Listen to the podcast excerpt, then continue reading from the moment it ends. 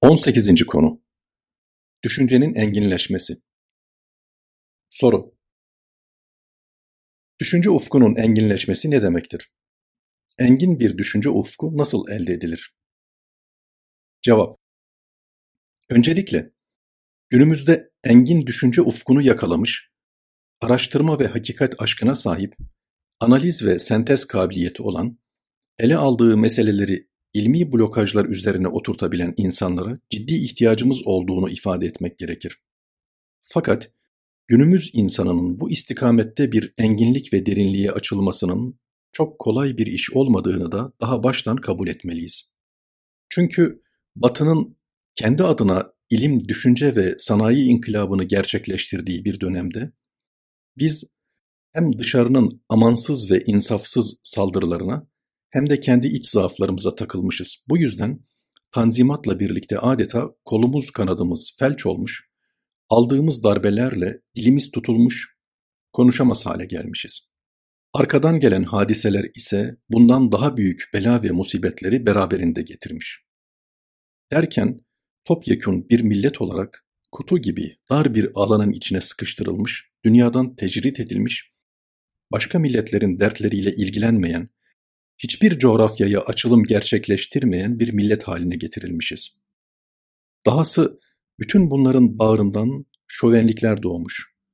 Kuru laflarla herkese karşı tavır almayı, kabadayılık yapmayı, külhan beylik taslamayı marifet zannetmeye başlamışız. İlk adım, aşağılık kompleksinden sıyrılma. Korku, ezilmişlik ve aşağılık kompleksi gibi duygular, Tanzimattan sonraki nesillerin, dedelerimizin genlerine işlemiştir. Biz de onların genlerini taşıdığımızdan dolayı hala yaşadığımız o şokun tesirinden kurtulabildiğimiz söylenemez. İster farkına varalım, ister varmayalım, biz bu tür duygu ve düşüncelerle felç edilmiş gibiyiz. Dolayısıyla da bütün bu olumsuz düşüncelerden sıyrılma, engin düşünce ufuklarına açılma, Düşüncede kendimiz olabilme, Allah ve Resulünün gösterdiği ufka müteveccih bulunma, Kur'an'ın tevcihleri istikametinde hareket ederek birer tezekkür, tedebbür ve tefekkür insanı olabilme, sürekli yeni yeni terkipler yapma, yeni yeni tahlillerde bulunma, evet bütün bunlar aşağılık kompleksiyle kolu kanadı kırılmış nesiller için çok kolay gerçekleşecek işler değildir. Ama asla unutulmamalıdır ki bunlar gerçekleştirilemeyecek işler de değildir. Her şeyden önce tanzimatla üzerimize gelen ve o günden bugüne katlanarak devam eden Allah belası bu aşağılık kompleksini üzerimizden atmamız gerekir. Bu yapılabildiği takdirde engin ve derin düşünce ufuklarına kapı aralama adına ilk adım atılmış olacaktır. İsim değil, sıfatlar önemli. İkinci olarak Allah'ın Celle Celaluhu evsaf-ı insaniyeye özel bir teveccühünün olduğunun hiçbir zaman hatırdan çıkarılmaması gerekir. Bu sebepledir ki gayrimüslimde olsa birisi çalışkanlık, metotlu çalışma, hakikat ve araştırma aşkıyla eşya ve hadiseleri didik didik etme, terkip kabiliyetine sahip olma gibi üzerinde taşıdığı Müslüman vasıfları itibarıyla sizin önünüzde ise Cenab-ı Hak onu o taşıdığı sıfatlara göre mükafatlandıracaktır. Çünkü bütün bunlar alemlerin Rabbi Allah Celle Celaluhu katında makbul sıfatlardır. Makbul olmayan insanların sırtında bulunmaları bu sıfatların değerini düşürmez. Tıpkı çamura düşen bir elmasın değerinden bir şey kaybetmemesi gibi. İşte sıfatlara bu zaviyeden bakılmalıdır. Eğer mümin sıfatları sizde değil de başkalarında varsa, onlara sahip olan insanlar dünya hayatı itibariyle payidar ve muvaffak olacak, Rönesans'tan itibaren yaptıkları gibi bilimde elde ettikleri teknolojik güç ve imkanlarla sizi vesayetleri altına alacaklardır. Ne zaman ki siz de hakikat aşkına talip olur, ona göre bir araştırma aşkı oluşturur ve kendinizi delice o işe vererek eşya ve hadiseleri didik didik edersiniz, işte o zaman Cenab-ı Hak da size özel ve ekstra teveccühlerde bulunur. Böylece hem dünyanızı mamur kılmış hem de ebedi saadet yurdunu kazanacak bir yola girmiş olursunuz. Kitap ve sünnetin kriterleri. Öte yandan ister kalbi ve ruhi hayatımız adına, ister kendi enginliği içinde Müslümanlığı kavramaya çalışmamız namına, isterse gelecekle alakalı tasarı ve tasavvurlarımız hesabına olsun. Hangi meseleyi ele alırsak alalım, mahruti bakışa ulaşmalı, hadiseleri bütüncül bir nazarla analize tabi tutmalı mebdeden müntehaya kadar ufkumuzla idrak edebileceğimiz şeyleri görmeye çalışmalı, göremediğimiz şeyler adına da alternatif düşünceler üretmeli ve ürettiğimiz bu düşüncelerimizi sürekli kitap ve sünnetin kriterleriyle test etmeliyiz. Kitap ve sünnetin kriterlerine uygun zamanın ortaya koyduğu tefsirleri yakalayabilmek için ise sürekli temel kaynaklarla günümüz şartları arasında mekik dokumalıyız.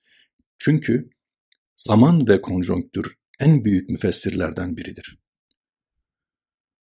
Mesela günümüz dünyasını düşündüğümüzde bizim yaşanabilir bir gelecek adına ırk, renk, inanç, mezhep farklılığı demeden bütün insanlığa kucak açmamız, farklı millet ve toplulukların birbiriyle sarmaş dolaş olmasını temin etmeye çalışmamız lazımdır.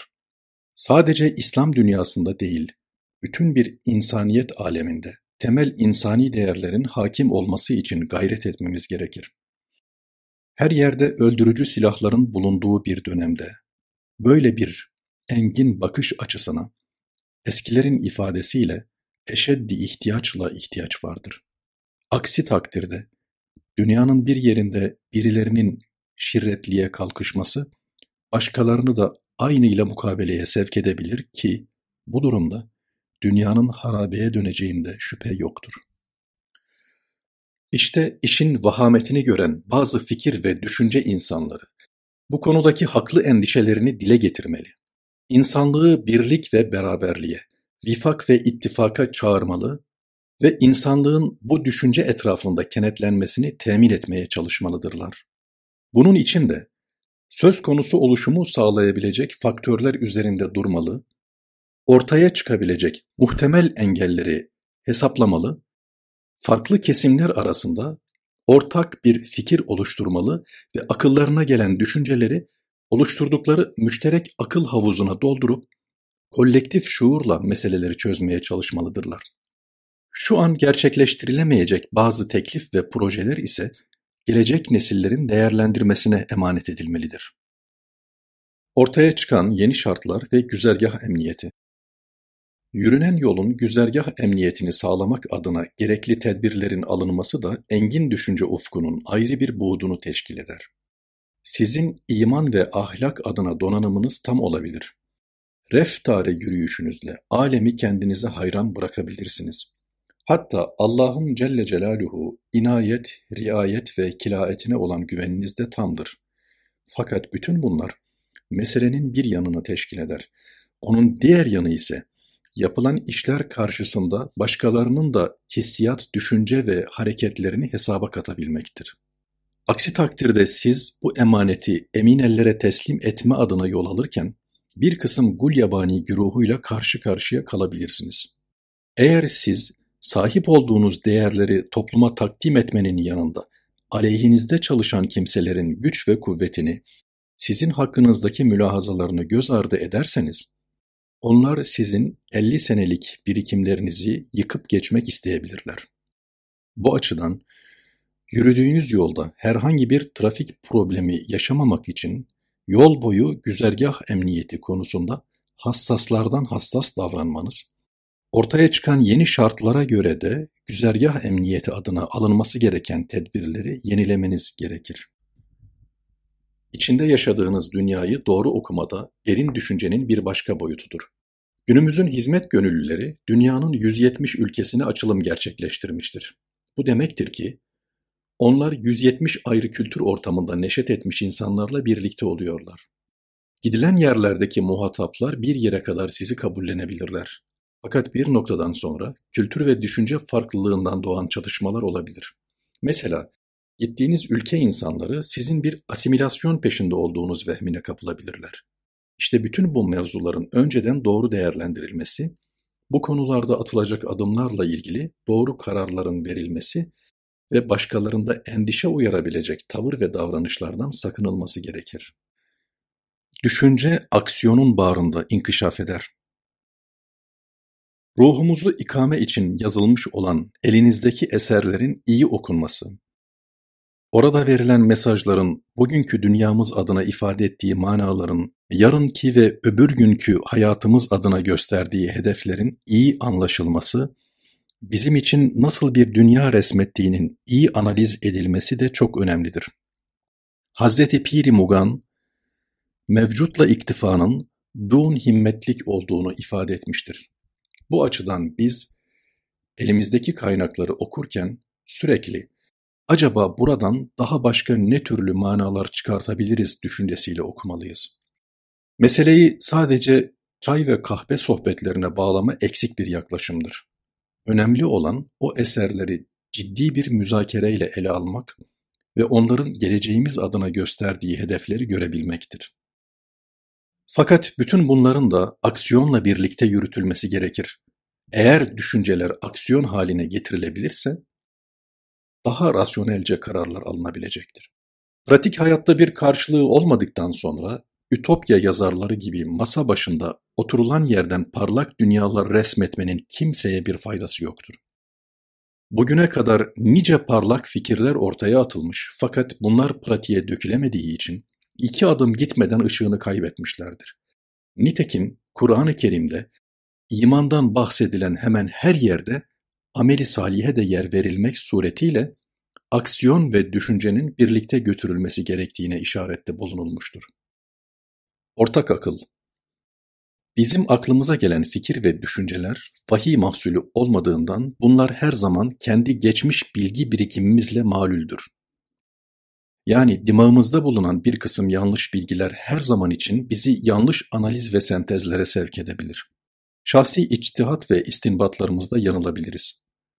Ortaya koyduğumuz bir kısım düşünceler her zaman herkes için geçerli olmayabilir. Bu açıdan ulaştığımız fikirlerin gelecekle ilgili plan ve projelerimizin tasihe ihtiyacı olabileceğini düşünmek, onları meşverete arz etmek de düşünce enginliğine ulaşma adına çok önemli bir husustur. Özgür düşünce ortamı ve beyin göçü bütün bunların yanında kendi ilmi tecrübelerimizin ürünlerini ortaya koymak suretiyle dünya çapında yaşanan fikir göçünün kendi dünyamıza doğru gerçekleşmesini sağlamak da meselenin ayrı bir yanını teşkil eder. Esasen aleme dilencilik yapmaktan sıyrılmamız, başkalarına el açmadan yaşayabilmemiz, özgür düşünce ile yeni yeni sentez ve analizlere ulaşabilmemiz ancak genç ve zinde beyinlerin kendi ülkelerine hizmet edebilecek imkan ve zemini bulmalarıyla mümkündür. Bütün muvaffakiyetler ondan. Ayrıca insan düşünce ufku ve elde ettiği imkanlar itibarıyla ne kadar yükselirse yükselsin, isterse başı zirvelere ulaşsın, bütün bunları ihsan edenin Allah Celle Celaluhu olduğunu hiçbir zaman unutmamalı, Allah'ın ihsan ve lütufları karşısında hep bir asa gibi iki büklüm olmalıdır. Çünkü yükseklik tevazuğu gerektirir. Nitekim alemlere rahmet olarak gönderilen ve çok büyük mazhariyetlere sahip olan insanlığın iftihar tablosu sallallahu aleyhi ve sellem, farklı vesilelerle fevkaladeden bir tevazu ve mahviyet ortaya koymuştur. İşte tıpkı meyveli ağaçların dallarının meyveler ağırlık kazandıkça yere doğru eğilip toprağa dayanmaları gibi insanlar da Allah'ın lütufları arttıkça tevazu ve mahviyetlerini arttırmalıdırlar. Cenab-ı Hakk'ın mevhibe ve mazhariyetlerini kendi adlarına bir paye gibi değerlendiren insanlar, hiç farkına varmadan sukut ederler. Onlar bir ülkeyi kurtarsalar bile, Cenab-ı Hakk'ın lütfettiği tecellileri kendilerinden bilirler ve onlar karşısında alkış beklerlerse şayet, Allah tarafından tekdir görür ve bir gün baş aşağı derin bir çukura yuvarlanırlar. Ayrıca Hazreti Pir'in yaklaşımıyla ihlas, hillet kulesinin başından düşen bir insan düz bir zemine düşmez. Onun çok derin bir çukura yuvarlanma ihtimali vardır. Farklı bir tabirle, Everest tepesinin zirvesinden düşenler, Lut Gölü'nün derinliklerine gömülürler. Çoğu zaman en yüksek ile en alçak yan yana durur. Eğer en yükseğin hakkını verirse insan orada kalır.